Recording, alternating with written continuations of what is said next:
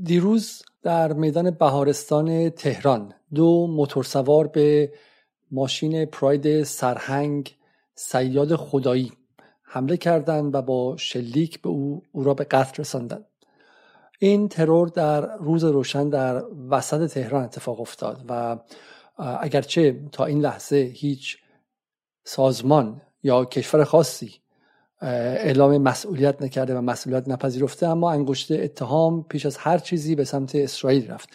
رسانه های خود اسرائیل هم بلافاصله با ابراز شادی و با اشاره به این قضیه طوری وانمود کردند که انگار به صورت یقین اسرائیل پشت این قضیه بوده. بی بی سی و اینترنشنال و مناتو و بقیه رسانه ها هم اگرچه یه اما و اگری گذاشتن اما بلافاصله تحلیلگران رو به صف کردن و ازشون پرسیدن که قصد اسرائیل چه بوده و هدف اسرائیل چه بوده.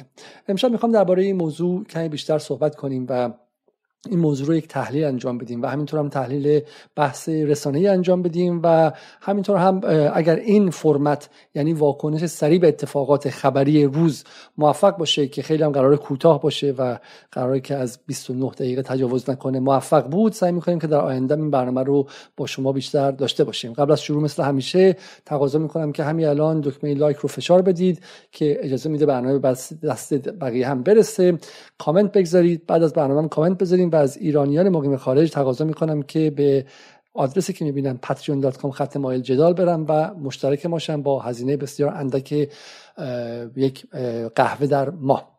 این شما و این برنامه امشب دوم خرداد با موضوع ترور شهید سیاد خدایی.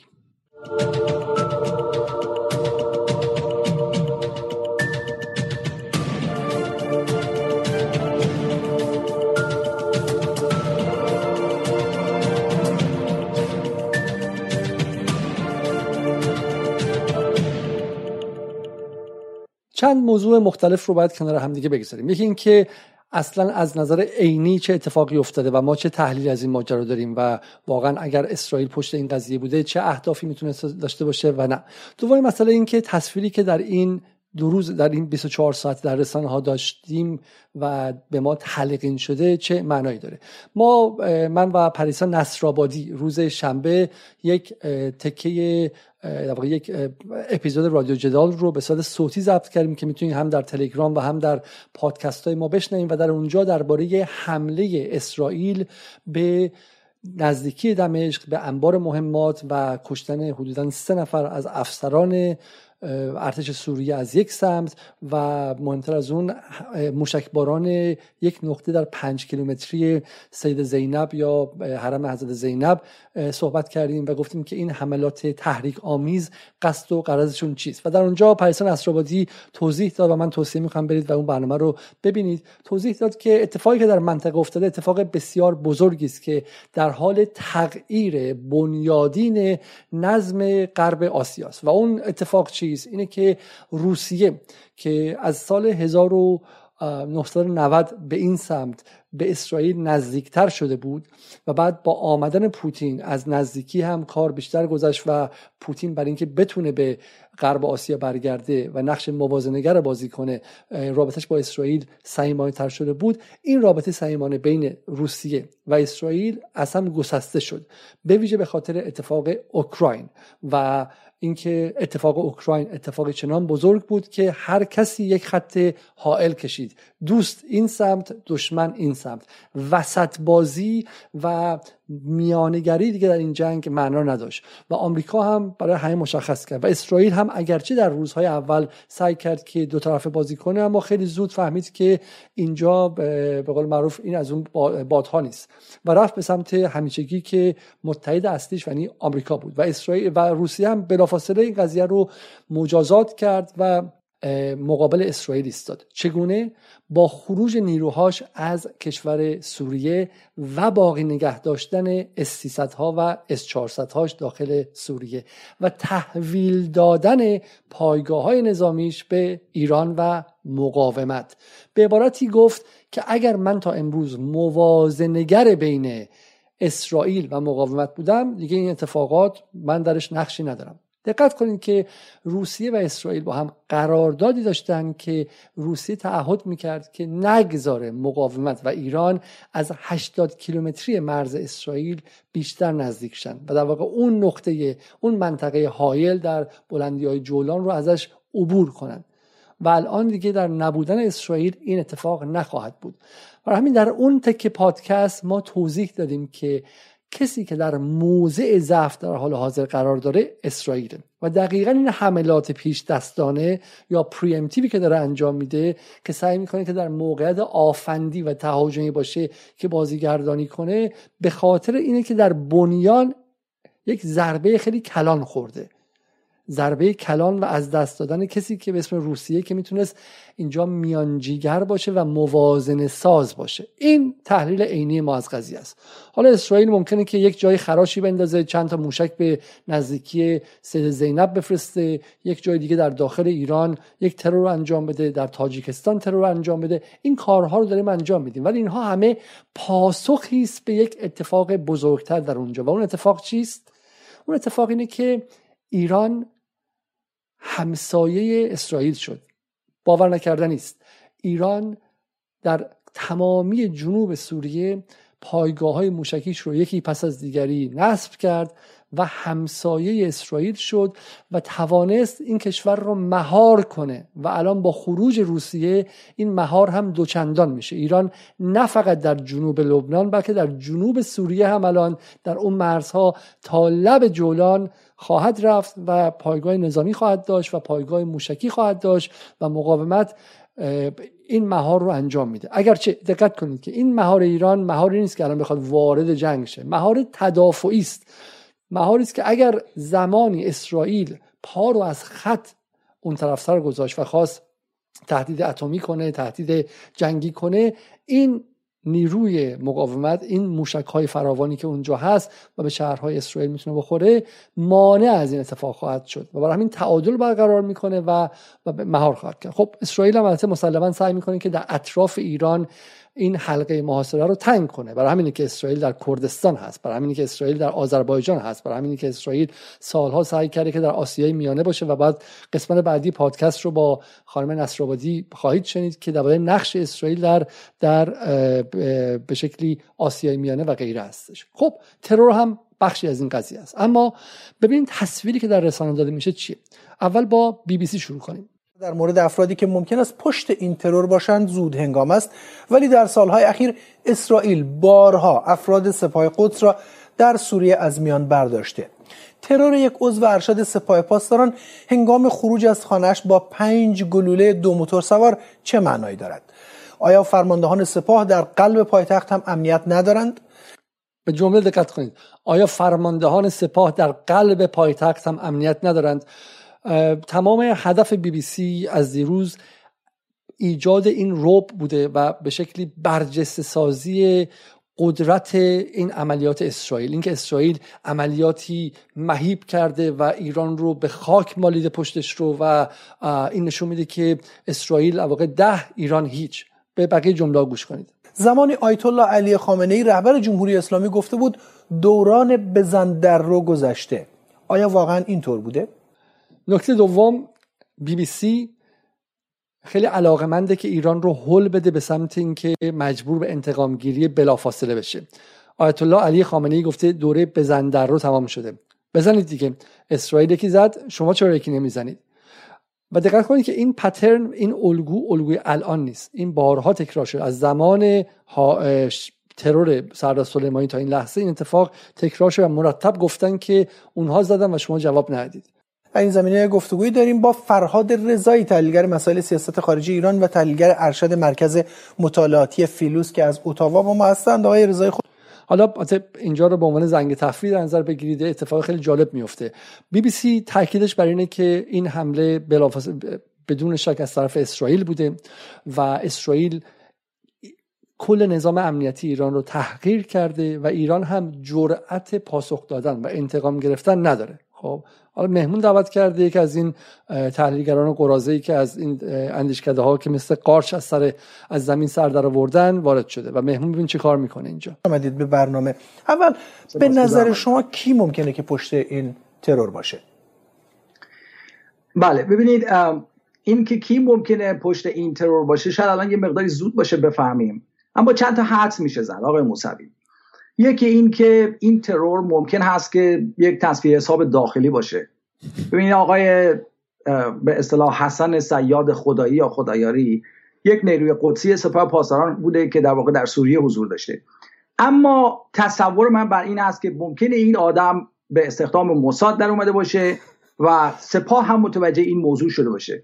ببینید چون همزمان با خبر ترور این آدم سپاه پاسداران اعلام می‌کنه که یه شبکه مرتبط با سرویس اطلاعاتی اسرائیل رو دستگیر کرده که در واقع کار این شبکه, شبکه این بوده که اقدام به سرقت و آدم روبایی و عقض اعترافات ساختگی می‌کردن. خب این دقیق به عبارتی بی بی سی بنده خدا به کاهدون زده این دفعه. یعنی رفته یکی رو بیاره که توضیح بده که این اسرائیل چگونه در قلب تهران ترور انجام داده. این بنده خدا خیلی پرت بوده و اصلا یه مرحله اون طرفتره چون امثال جوانمردی و اینها هم همین حرفو زدن که اصلا این دیگه خیلی دیگه تئوری توطئه‌ایه و مهمون اشتباه دعوت کردن. این معتقده که سپاه خودش این رو زده و تصفیه حساب داخلی بوده.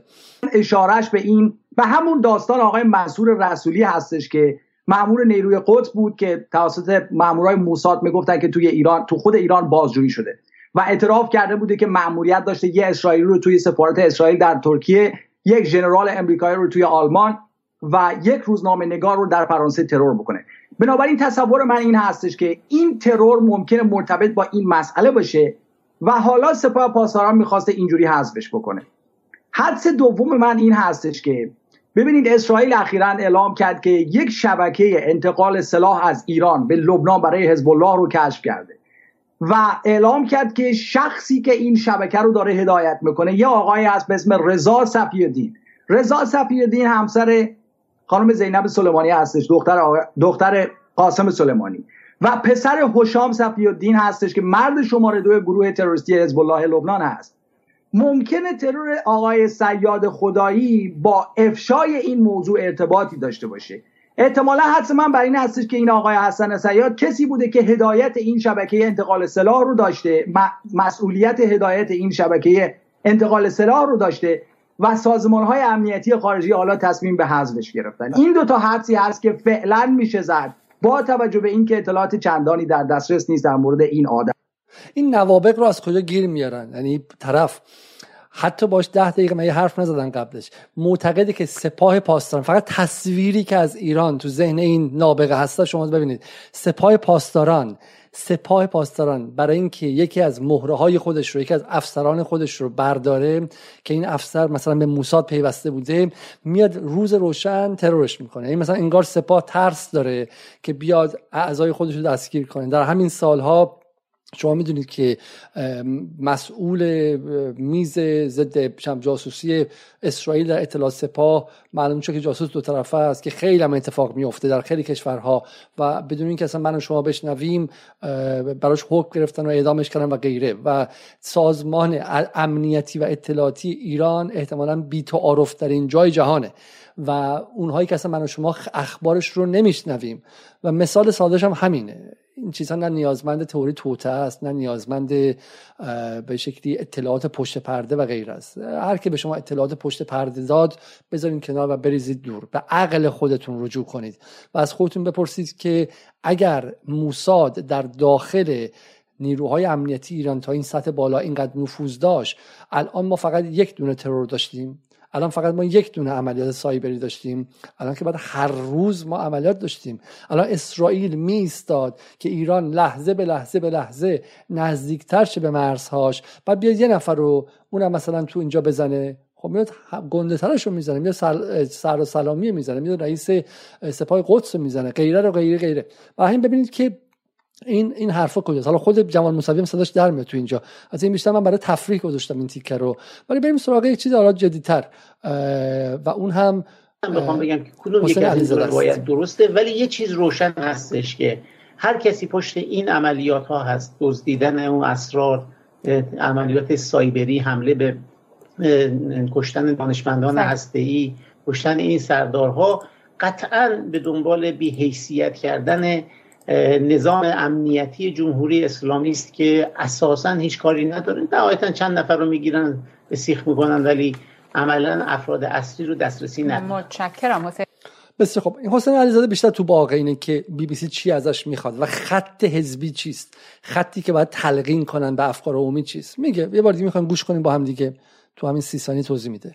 بگم که کدوم یکی از این دو روایت درسته ولی یه چیز روشن هستش که هر کسی پشت این عملیات ها هست دزدیدن اون اسرار عملیات سایبری حمله به کشتن دانشمندان ای کشتن این سردارها قطعا به دنبال بیحیثیت کردن نظام امنیتی جمهوری اسلامی است که اساسا هیچ کاری نداره. نهایتا چند نفر رو می‌گیرن به سیخ می‌کنن ولی عملا افراد اصلی رو دسترسی ندارن. متشکرم. خب تصویر چیه؟ تصویر اینه که نظام جمهوری اسلامی یک نظام بی ارزه بی غیرت و دست و پاچلفتی با حفره امنیتی وسیعی که چه مثل دیگه این پیراشکی که تمام وسطش حفره است. یه حفره خیلی گنده که بنده خدا نمی‌دونن که الان مثلا در داخل نگاه می‌کنن این سردار سلامی رئیس سپاه این موساد یا CIA یا خودیه؟ قاانی موساد یا یا یا مثلا چه می‌دونم خودیه؟ دیگه نمی‌دونن دیگه. به قول معروف تو بیت هم که نگاه می‌کنیم مثلا 90 درصد احتمال. یه حفره امنیتی خیلی عظیمه. این تصویر رو داره بی بی سی میده که میگه حالا اون مهمون بنده خدا اولیه دیگه خیلی دیگه خیلی کم استعداد بود که همین کارم نتونست بکنه که زد به کاهتون. ببینید همین خط رو نفر بعدی چی میگه؟ کارم امید منتظری به برنامه پیوسته. امید بخشی در حاکمیت گفتن که انتقام می‌گیرن انتقام سخت می‌گیرن. بخشی هم گفتن که از نظر حقوقی پیگیری می‌کنند. اگر بخوان از نظر حقوقی این ترور رو پیگیری بکنند به نظر چه روندی باید طی بشه؟ ما در تحقیقاتی که در بی بی سی انجام دادیم متوجه شدیم که ایران نه در مورد حتی این ده سال اخیر که کسران تو گزارشش بشه اشاره کرد بلکه در مورد ترورهایی که از اول انقلاب شده تا به امروز پرونده هایی رو در کشورهای اروپایی در غرب باز کرده. جاهایی که خب به هر صورت ایران دائما نقدشون می‌کرد که صلاحیت رسیدگی به مسائلی که در داخل ایران اتفاق میافتد و ندارن. ما متوجه شدیم مؤسسه به اسم مؤسسه هفتم تیر این مؤسسه پرونده های حقوقی ایران رو داره پیگیری می‌کنه و دست کم شش پرونده رو رفته بودن دنبالش که هر شش پرونده در ماه گذشته دادستان ضد تروریسم فرانسه اعلام کرده که منع تعقیب براش صادر شده و سه قاضی به این پرونده ها رسیدگی کردن. شاید جالب باشه برای مخاطبای ما. این شش پرونده یکیش پرونده انفجار حزب جمهوری اسلامی بوده در تیر ماه سال 60 یه پرونده انفجار داد. یک درگیری اطلاعاتی حقوقی و سیاسی در جریانه. که این بخش حقوقیش رو ایران کمتر بهش اشاره می‌کنه مشخص. امید منتظری در بی بی سی میگه که اینها حتی ارزه این که شکایت حقوقی کنم ندارن و هر شکایت هم کردن تو این سال تو پاریس و فرانسه به ویژه همش رو مرجوع کردن و اصلا نپذیرفتن. حتی مثلا این بحث انفجار ساختمان نخست وزیری در سال 1160 و غیره. پس اینا ارزه شکایت کردن ندارن. ارزه این که مقابله به مصر کنن هم ندارن. بریم ببینیم که نفر بعدی چی میگه. اما حسین آریان تحلیلگر امور نظامی و راهبردی از نیوکاسل و ماست. آقای آریان چندین بار هست که در ماهای اخیر ما یک حفره امنیتی بزرگ جمله رو گوش کنید. حفره امنیتی بزرگ. کلید واژه ها رو داره بی بی سی تزریق می‌کنه به ذهن جامعه ایران. می‌بینیم. آنچه که امروز اتفاق افتاده یا آنچه که مدت قبل در خیابان پاستور اتفاق افتاد موضوعات امنیتی نیست که بشه به راحتی چشم بست بر اونها. افرادی در رده آقای فخریزاده رو چطور حفاظت می‌کنند؟ این بایستی باعث شرمندگی عمیق واقعا جمهوری اسلامی باشه با توجه به این سازمان های اطلاعاتی عریض و طویلی که در هر بخش دارند از وزارت اطلاعات گرفته تا وزارت تا سازمان اطلاعات سپاه و سازمان اطلاعات و حفاظت اطلاعات ارتش و دیگر سازمان هایی که دارن اینا واقعا بایستی باعث خجالت و شرم و بهشون بگید که خب پدر جان مثلا آمریکایی که با این همه عظمت 11 سپتامبر طرف اومد چهار تا هواپیما رو بلند کرد. دو تا ساختمون گنده رو زد. ریخت پایین. ساختمون پنتاگون رو هم زد بهش. چهارمی هم برای اینکه اتفاق نیفته زدن خود آمریکایی‌ها زدن با موشک. هواپیمای مردم رو و با 200 مسافر رو هوا کشتن که اتفاق نیفته.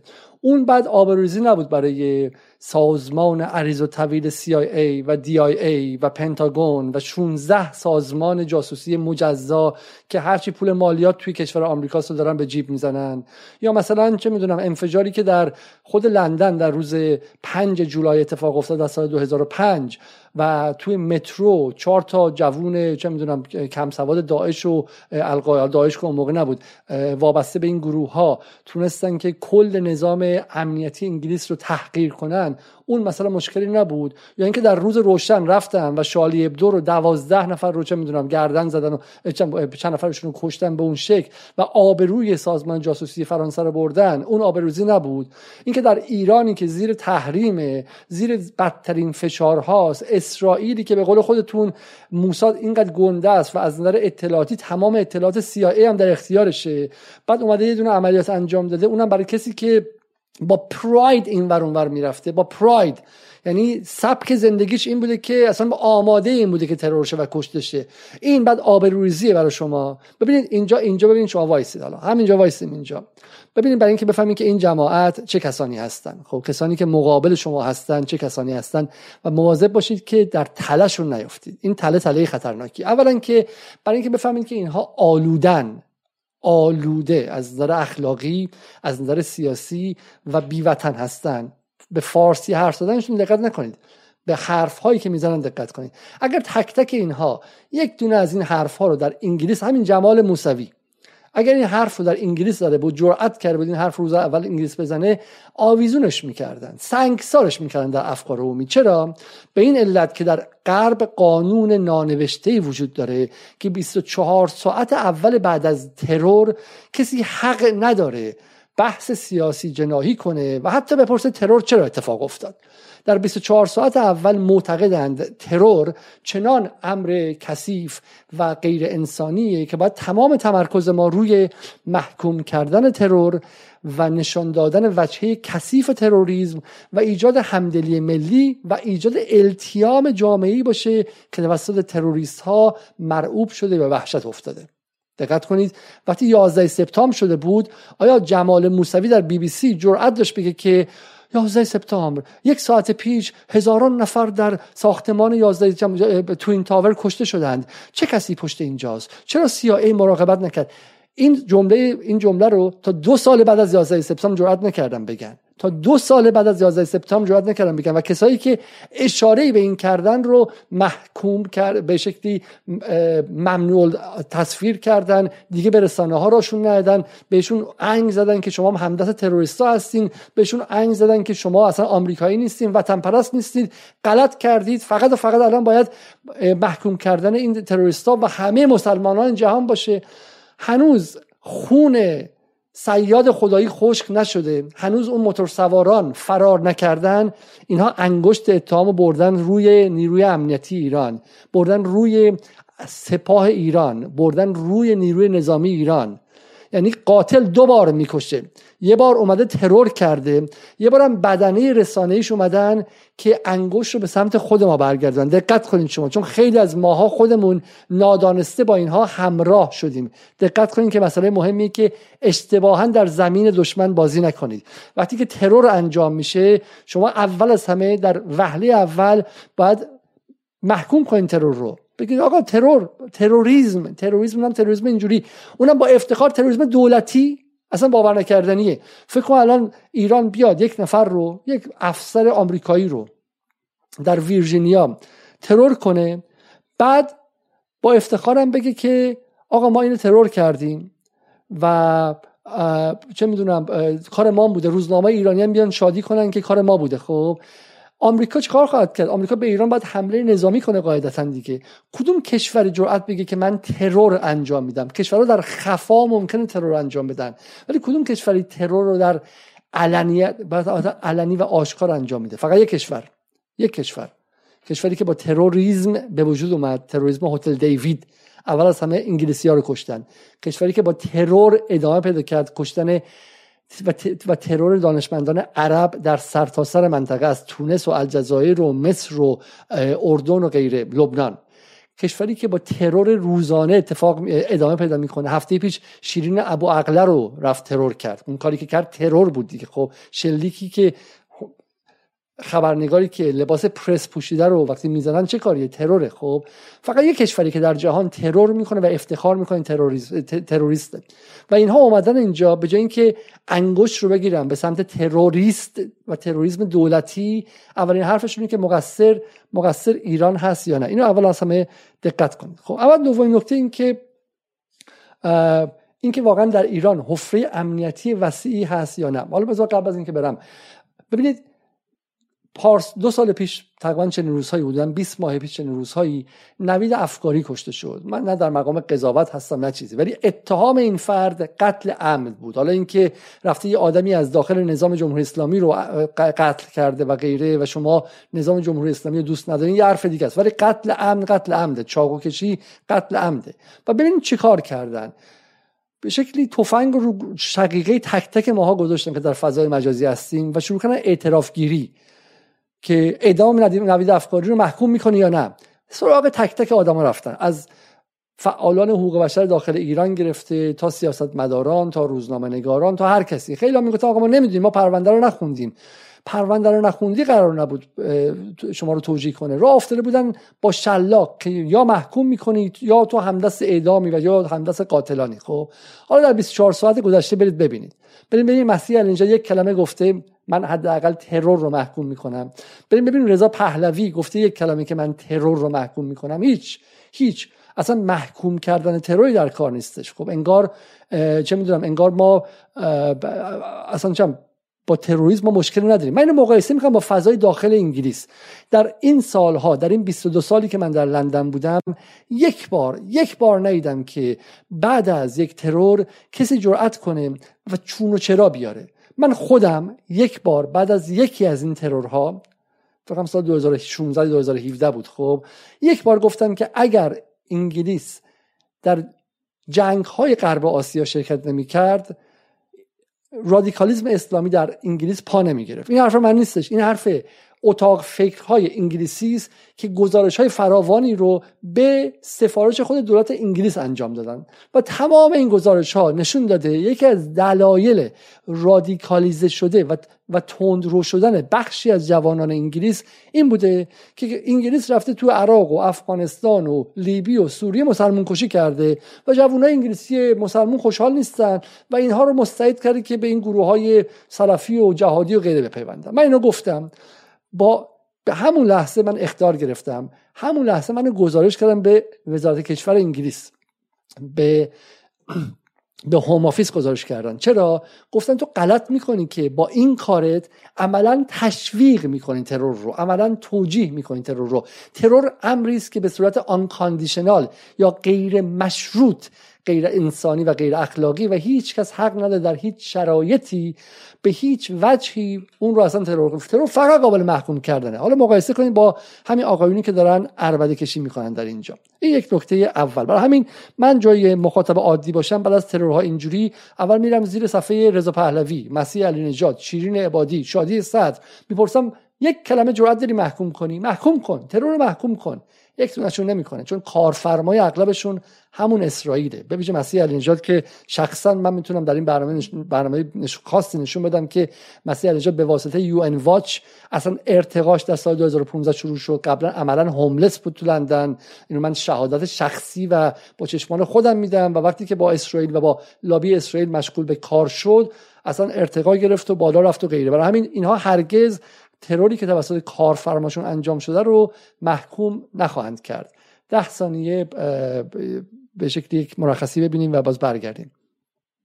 برای اینها باشه که چنین حفره در این سازمان هاشون وجود داره. حالا یا اینها افرادی هستند که در خود این سازمان ها کار می‌کنند منتها کار جاسوسی رو برای کشورهای دیگه به عهده دارند یا اینکه اینها رو از ایران می‌برن به خارج و تربیت می‌کنن دوباره برمیگردونن به ایران یا اینکه در موارد نادری ممکنه که خود این عوامل خارجی باشن که میان تو ایران و این کار را انجام میدن و بعد از کشور خارج میشن. در هر صورت و تحت هر شرایطی این نشان دهنده یک ضعف بسیار بسیار کلی و جدی در خود اون سازمان های اطلاعاتی جمهوری اسلامی است که در موردش بارها به بارها و به اقراق میگن که ما از نظر اطلاعاتی به همه چیز اشراف داریم. خب این رو هم دیدیم. و, و این در واقع ببینید دقت کنید که کلمه حفره امنیتی و بردن ذهن به اون سمت. خب چه اتفاقی میفته بی بی سی این بحث رو انجام میده.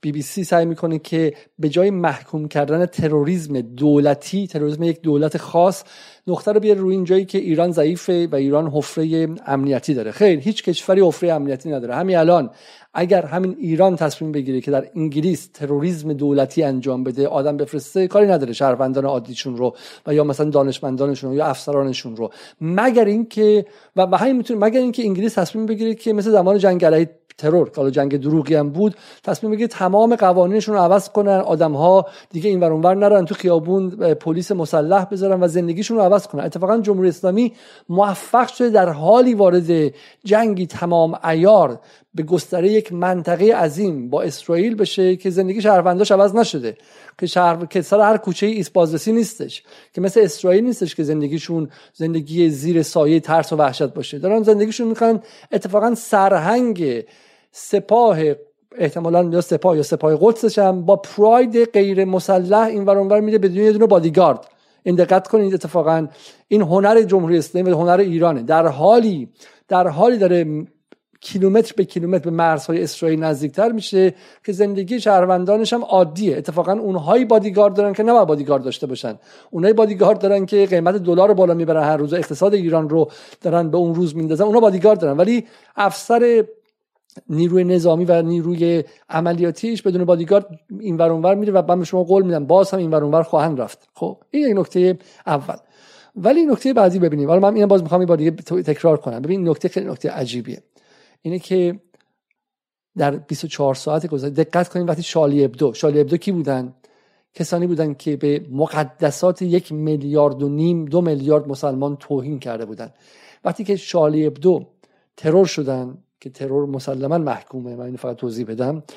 ولی در ایران ادعی رفتن جلو سفارت فرانسه شم روشن کردن. اصلاح طلبان رفتن جلوی سفارت فرانسه شم روشن کردن که ما این کار رو محکوم می‌کنیم. درست یا غلط؟ 24 ساعت از ترور کسی که توی سوریه برای امنیت ایرانیان و امنیت سوریه ها و امنیت مردم منطقه جنگیده که داعش مثل سرطان کل این منطقه رو از بین نبره 24 ساعت از ترور این فرد گذشته و من نگاه کردم 95 درصد اصلاح طلبها یک کلمه محکوم نکرده بودن. یک کلمه. خب. یک دونه توییت بود از سمت آقای شریعتی که آقای تاجزاده اون ریتوییت کرده بود. خب. ولی بقیهشون سکوت کرده بودن. این برای اینا شارلی ابدوی که به پیامبر مسلمانان توهین می‌کنه اهمیتش بیشتره. به اون که می‌رسه شم روشن می‌کنن و میدوان میدوان و جم تک تکش رو احساس وظیفه می‌کنن که محکوم کنه. طرف سرهنگ نظامی ایران بوده که جونش رو کف دستش گرفته. رفته تو سوریه جنگیده چند سال. تو شهرم بهش گفتن که پول گرفتی و به شکلی به خاطر پول رفتی جنگیدی و مزدور بودی و غیره. سرش انداخته پایین حرف نزده. تو پراید خودش کشته شده خب و برای این زورشون میاد که حتی تسلیت بفرستن. این رو هم دقت کنید شما. اما ببینید وقتی که میگن حفره عملیاتی بعدش چه اتفاقی میفته بی بی سی گفتش میام سر اینجا. احسان سلطانی یکی از بازوهای رسانه اصلاح طلبان. کسی که توییت هاش 24 ساعته در کانال های مجمع اصلاح طلبان و صفحه رسمی های تاجزاده بازنشر میشه. بریم توی اینستاگرام مصطفی تاجزاده ببینیم که چند تا از توییت های آیه احسان سلطانی اونجا بازنشر شده. خب برای 300 هزار تا فالوور آیه تاجزاده آیا احسان سلطانی میگه موساد فرمانده نظامی مملکت رو در قلب ایران جلوی خونش ترور کرده. لشکر سایبری جبهه انقلاب نشسته اینجا میگه ببینید شهید پراید سوار و ساده شهید پراید سوار و سادزیست بود.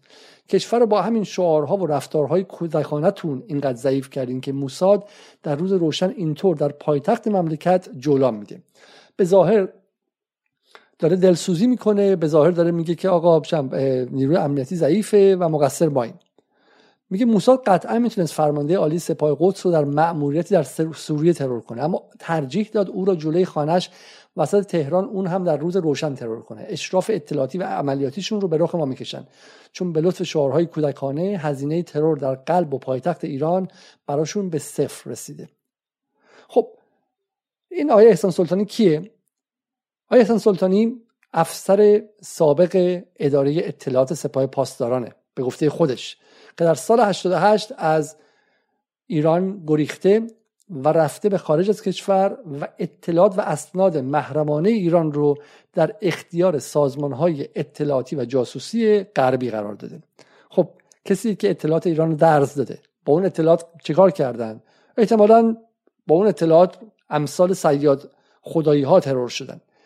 کسی که خودش بخشی از شبکه ترور بوده کسی که خودش بخشی از کسانی بوده که اطلاعات درز دادن به بیرون. به گفته خودش سال 88 وقتی می‌خواست بیاد خودش پناهندگی بگیره و خودش رو در قلب رسانه های غربی جا کنه ادعای خودش بود که من اومدم و این مدارک و اسناد رو محرمانه رو از کشور خارج کردم.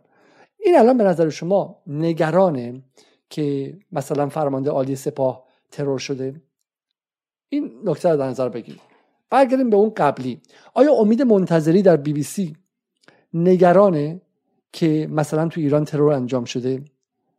آیا حسین علیزاده آدم و کارهایی که انجام میده. حالا این بنده خدا که خیلی اوت بود خب حسین علیزاده حسین علیزاده. دیپلمات پیشین ایران. آیا این که میاد میگه که ایران ضعیف شده و اینها آیا اینها نگران امنیت ایرانن؟ آیا بی بی سی فارسی به صورت کلی نگران امنیت ایرانه؟ یه لحظه فکر کنید. الان بی بی سی فارسی که میگه چرا انتقام سخت نمی‌گیرید؟ آیا اینها نگران امنیت ایرانن و دارن اینها رو میارن که به ایران یادآوری کنن که آی خامنه ای اگر انتقام سخت نگیری اسرائیل جریتر میشه ها. بدو برو بزن. یه لحظه فکر کنید هدف اینها چیست؟ و اینجا می‌فهمیم که هدف اینها چیز دیگری است. می‌رسیم به سمت در واقع این بدنه رو ببینید از بی بی سی شروع شد.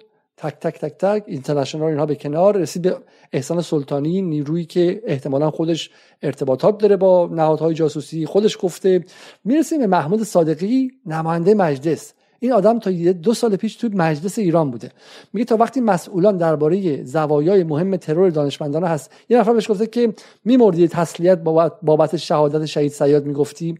محمود صادقی میگه تا وقتی مسئولان درباره زوایای مبهم ترور دانشمندان هستی توضیحات روشنی ندهند پذیرفتن اینکه دشمن با وجود این همه عوامل و دستگاه اطلاعاتی و امنیتی و دوربین ها و تجهیزات برخط در روز روشن وسط پایتخت بتواند به راحتی یک عنصر مهم را به شهادت برساند برایم مشکل است. خب. یعنی اینم میگه من تسلیت نمیگم اینم میگه مقصر ماییم. بحث تا حفره امنیتی مشخص نشه من اصلا دهنمو باز نمی‌کنم. خب.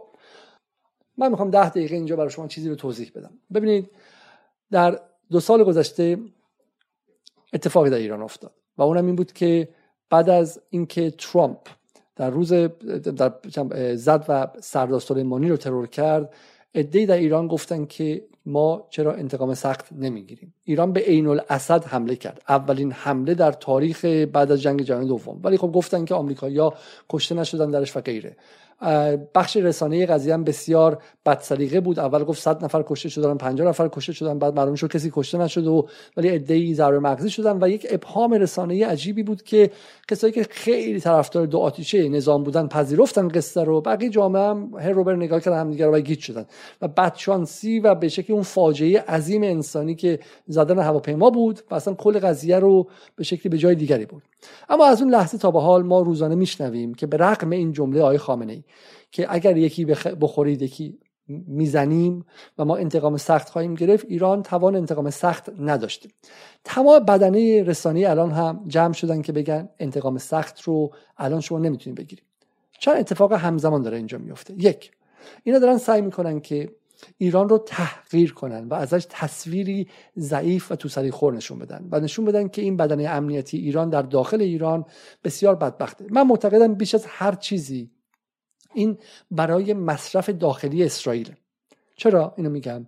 ببینید رسانه های اسرائیل چرا از دیروز تا حالا اینقدر روی این قضیه مانور دادن؟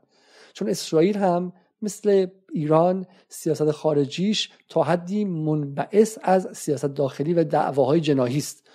و در حال حاضر ادعی دارن میگن چه چه نشستید؟ شما نشستید و جمهوری اسلامی حزب الله سوریه دارن قدم به قدم به مرز اسرائیل نزدیکتر میشن. چیکار دارید می‌کنید؟ و این با این کار می‌خواد بگه که نه ما در داخل تهران داریم کاری انجام میدیم. این نکته اول. نکته دوم. این کار با ضعیف نشان دادن نیروی امنیتی در داخل ایران می‌خواد به نیروهای داخلی کسایی که اعتراض می‌کنن فعالان قومیتی کسایی که ممکنه کار تروریستی کنن خرابکاری کنن برن جایی رو آتیش بزنن. این پیغام بده که برید و خرابکاری کنید. جمهوری اسلامی از پسش بر نمیاد. هدف به شکلی گرا دادن برای ایجاد شورش در داخل ایران برای کسایی که می‌خوان یه آبان 98 دیگه درست کنن که آقا اینا ترسی ندارن که اینا خیلی بیورزن و غیره. ولی واقعا آیا آیا واقعا ترور سجاد خدایی نشان دهنده بیورزگی ایرانه؟ جواب اینه که خیر. اتفاقا نگاه کنید که در این سالها که هر بار از بیورزگی ایران گفتن اتفاقی که در واقعیت افتاده اینه که ایران جای پای خودش رو در مرز شمالی اسرائیل و مرز الان شرقی اسرائیل دیگه الان فقط شمال نیست شرق هم هست سفتر و سفتر و سفتر کرده. یعنی ایران اگر ده سال پیش فقط در شمال لبنان حضور داشت و اون حضور هم حضوری به شکلی تثبیت شده نبود الان با خیال راحت نوک موشکاش رو به سمت تک تک شهرهای اسرائیل از داخل خاک سوریه گرفته. این اتفاق خیلی بزرگیه. اتفاق باور نکردنی این اتفاق اگر سال 1970 مقابل رهبران مصر و تونس و لیبی و اردن میذاشتید بهتون میخندیدن که یک روز یک کشوری بتونه با اسرائیل چنین کاری کنه. اسرائیلی که از سال 1956 فقط در این منطقه برنده بوده. از 1948 در این منطقه فقط برنده بوده. فقط پیروز بوده. هیچ کسی نتونسته مقابلش بیسته. الان عملا از دو سمت محاصره شده. برای همینه که مجبور این کارها رو کنه. و من سوالم از شما اینه که اگر ایران اینقدر حفره امنیتی داشت اگر ایران اینقدر بیورزه بود چطوره که نتونسته اسرائیل مقابلش رو بگیره و مقابل این پیشروی قدم به قدم ایران رو بگیره؟ یک. و چطوره که سالی یه دونه تونسته یا یک سال و نیم یک بار تونسته ترور انجام بده؟ از ترور فخری زاده تا الان یک سال و نیم میگذره. این دقت کنید که در فضای غرب یک نکته خیلی مهمی گفته میشه. گفته میشه که اسرائیل به تمام اطلاعات CIA دسترسی داره موساد و CIA اعتراض می‌کنه که آقا اینها به ما اطلاعات نمیدن. یعنی اسرائیل یک دردانه که کلی اطلاعات داره. ولی اتفاقا جالبه که این موساد با این همه عظمتش یه فخریزاده رو زد. و این دومی بعد از بعد از 18 ماه بعد از 16 ماه 17 ماه الان سید خدایی رو زده که جفت اینها هم اگر می‌خواستن و شهادت طلب نبودن و غیره می‌شد می‌تونستن از ازش جلوگیری کنن. انتخاب خودشون بود بیش از هر چیزی و انتخاب قول اون جمله معروف از ظریف ما انتخاب کردیم که این کارو کنیم. اینا انتخاب کردن که با پراید برن و بیان. آقای اسرائیل. اینها انتخاب کردن که اینجوری زندگی کنن برای که در اعتقادشون الان هم دیگه به اوج خواستشون رسیدن. من این اعتقاد رو می‌فهمم نه لزوما ولی اینها انتخاب خودشونه که به این شکل زندگی کنن. خب برای این پیروزی اسرائیل نیستش. اما ببینید که هدف همه اینها چیز؟ اووردن تحلیلگر بعد از تحلیلگر تو بی بی سی و غیره. هدف اینه که فشار بیارن به ایران که الان باید جواب اسرائیل رو بدی و این نکته خیلی مهمیه دقت کنید اینجا. آیا ایران اگر الان جواب اسرائیل نده یعنی انتقام سخت نگرفته؟ این اشتباه همون اشتباهی که زمان عین الاسد هم افتاد. گوش کنید به این تحلیل بنده. یک دعوای ایران و اسرائیل نقطه زن نیست. دعوای ایران و اسرائیل در یک نقطه اتفاق نمیافته. دعوای ایران و اسرائیل مثل دعوای ایران و آمریکا دعوای ماتریسیست. اونایی که ریاضی خوندن مهندسی خوندن می‌دونن ماتریس چیست. یک شبکه از ده ها نود و گره مختلف. دعوایی نیست که در یک نقطه اتفاق بیفته در یک سطح اتفاق میفته و در این سطح شما می‌تونی در نقطه A بزنی در نقطه B بخوری. ایران و آمریکا اگر ایران سردار سلیمانی رو در بغداد زد ایران می‌تونه وایس سه ماه بعدش در افغانستان جواب آمریکا رو بده. اگر آمریکا ایران رو در اگر عربستان ایران رو در به شکلی مثلا فلانجا بزنه در عراق بزنه ایران می‌تونه در یمن بهش پاسخ بده. و اگر اسرائیل ایران رو در تهران بزنه ایران می‌تونه اسرائیل رو در خیلی جاهای دیگه بزنه. به گستردگی پهنه ای که از غرب آمریکا شروع میشه و تا ژاپن ادامه پیدا می‌کنه. و اون کسانی که می‌دونن می‌فهمن که چی دارم میگم من. و دعوای ایران و اسرائیل دعوای وسیعی است. همین الان فردا صبح به پادکست پریسان اسرابادی گوش کنید. توضیح خواهد داد که چگونه ایران موفق شد که اسرائیل رو از آسیای میانه با اردنگ بیرون کنه. و تاجیکستانی که تا دو سال پیش داشت حیات خلوت اسرائیل می‌شد الان جایی است که ایران برای درش کارخانه پهپادسازی تأسیس می‌کنه. ایران داره اسرائیل رو از ازبکستان بیرون می‌کنه از قزاقستان بیرون می‌کنه. اسرائیلی که وضعش داشت دور تا داره ایران میومد داره از همه جا اخراج میشه. و ایران همین اخبار رو بخونید. چند بار ایران به کردستان حمله کرد؟ در کردستان داشت به کی حمله می‌کرد؟ به اسرائیل حمله می‌کرد نه به کس دیگه ای و ببین اون موقع بی بی سی چه کار کرد؟ چه زنج موره می‌کردن در بی بی سی چه اربده کشی می‌کردن که ایران به خاک عراق حمله کرده به کردستان حمله کرده. ایران لازم نیست که انتقام سخت رو در آینده بگیره در گذشته گرفته. حملات معکد و مکرر ایران به کردستان بخشی از این دعوا بود. برای همین مواظب باشید. اما هدف اینها چیست؟ هدف اینها اینه که زمان رو برای پاسخ ایران تنگ کنن. و امکان تصمیم گیری و امکان آزادی عمل رو از دست فرماندهان نظامی ایران بگیرن. مثل برجام مثلا. وقتی که ایران با آمریکا محال مذاکره بود اینا افکار عمومی ایران رو تحریک می‌کردن از داخل و از دل افکار عمومی ایران یارگیری کرده بودن. افکار عمومی ایران می‌گفتن ظریف یالا. یالا یالا. برجام می‌خوایم یالا. یعنی در حالی که جان کری آمریکا بقیه همه مشغول به این بودن که تمام امکاناتشون رو استفاده کنن برای حد اکثر فشار به ایران طرف ایرانی غیر از اینکه حالا پارادایم ذهنیش خیلی غرب گرایانه بودش و اصلا خودش هم بازنده بود از قبل از رفتن ولی افکار عمومی برعکس حلش می‌داد که به جای اینکه بتونه فکر کنه و وقت بگیره و ادا در بیاره که نه ما همه شرایطمون باید تامین شه دستش بلرزه بگه آقا زودتر امضا کنیم ما. الان داره این کارو می‌کنه. داره افکار عمومی ایران رو مقابل فرماندهان نظامی می‌ذاره که فرماندهان نظامی آزادی عمل نداشته باشن. که اگر فرماندهان نظامی می‌تونستن جواب اسرائیل رو یه ماه دیگه بدن مثلا توی امارات مثلا توی آذربایجان مجبورشن توی یه هفته آینده برای خاموش کردن این افکار عمومی که هی داره تقاضا می‌کنه یه جواب دست با شکسته ای بدن که شاید هم عملیات ناموفقی باشه کسی هم درش کشته شه از طرف خود ایران و آبروزی شه و اون طرف موفق شه. و من حرفم اینجا اینه. من با جمهوری اسلامی در بسیاری جاها مخالفم. در همین برنامه ها دیدید که سر مسائل اقتصادی هیچ گونه اشتراکی با سیاست های نئولیبرالی حتی آقای رئیسی هم نداریم. یک. با سیاست فرنگی جمهوری اسلامی هم مخالفیم با بحث سیاسی هم مخالفیم معتقدیم که این حکومت خودیه ماها راه نداریم تو 90 درصد مردم راه. همه این رو شما شنیدید. ولی من یه چیز رو می‌دونم. من می‌دونم که من لازم نیست که به آقای خامنه ای بگم انتقام سخت اگه نگیری اسرائیل جری میشه.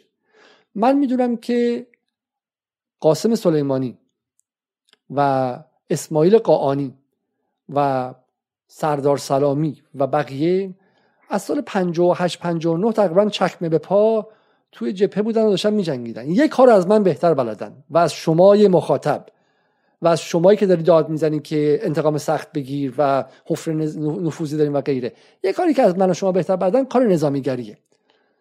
و اگر لازم باشه و اگر امکان باشه که بخوان به اسرائیل بزنن یا اگر امکانش بود که به آمریکا بزنن حتما می‌زدن. لازم به من و شمای توییتری و اینستاگرامی نیست که به فرمانده نظامی که هیچ کاری بلد نباشه. اقتصاد شاید خیلی بلد نباشه. وضع اقتصاد ایران معلومه. دعوای فرهنگی معلومه. ولی کار نظامی بلده. و نقشه منطقه نشون میده که اینها هیچی بلد نباشن قدرت نظامی دارن و کار نظامی بلدن. و اگر تا به حمله نکردن به دلایل خاصی است. به این دلیل که انتخاب حمله و لحظه حمله متأثر از چهار تا معلفه ای که من و تو از طریق خوندن این توییت و اون توییت و چه می‌دونم اخبار پشت پرده واقعی و دروغ هستش نیستش. اینه که شما باید دقیقا صد تا معلفه رو بدونی. بدونی که وضع نیروی نظامی الان کجاست؟ وضع بحرین چیه؟ وضع تاجیکستان چیه؟ وضع آذربایجان چیه؟ پهپاد اسرائیل به کدوم سمته اطلاعات مخفیانه ای که از حضور اسرائیل در داخل خود ایران داری چیه؟ در کردستان داری چیه؟ در داخل اگه اتفاق بیفته کدوم بخشا باش همراهی می‌کنن؟ نمی‌کنن. وضع اقتصادی چیه؟ آیا حاضری به اون سمت بری و غیره؟ هزار تا معلفه ای داری که 90 درصدش اصلا در اختیار من و شما نیست.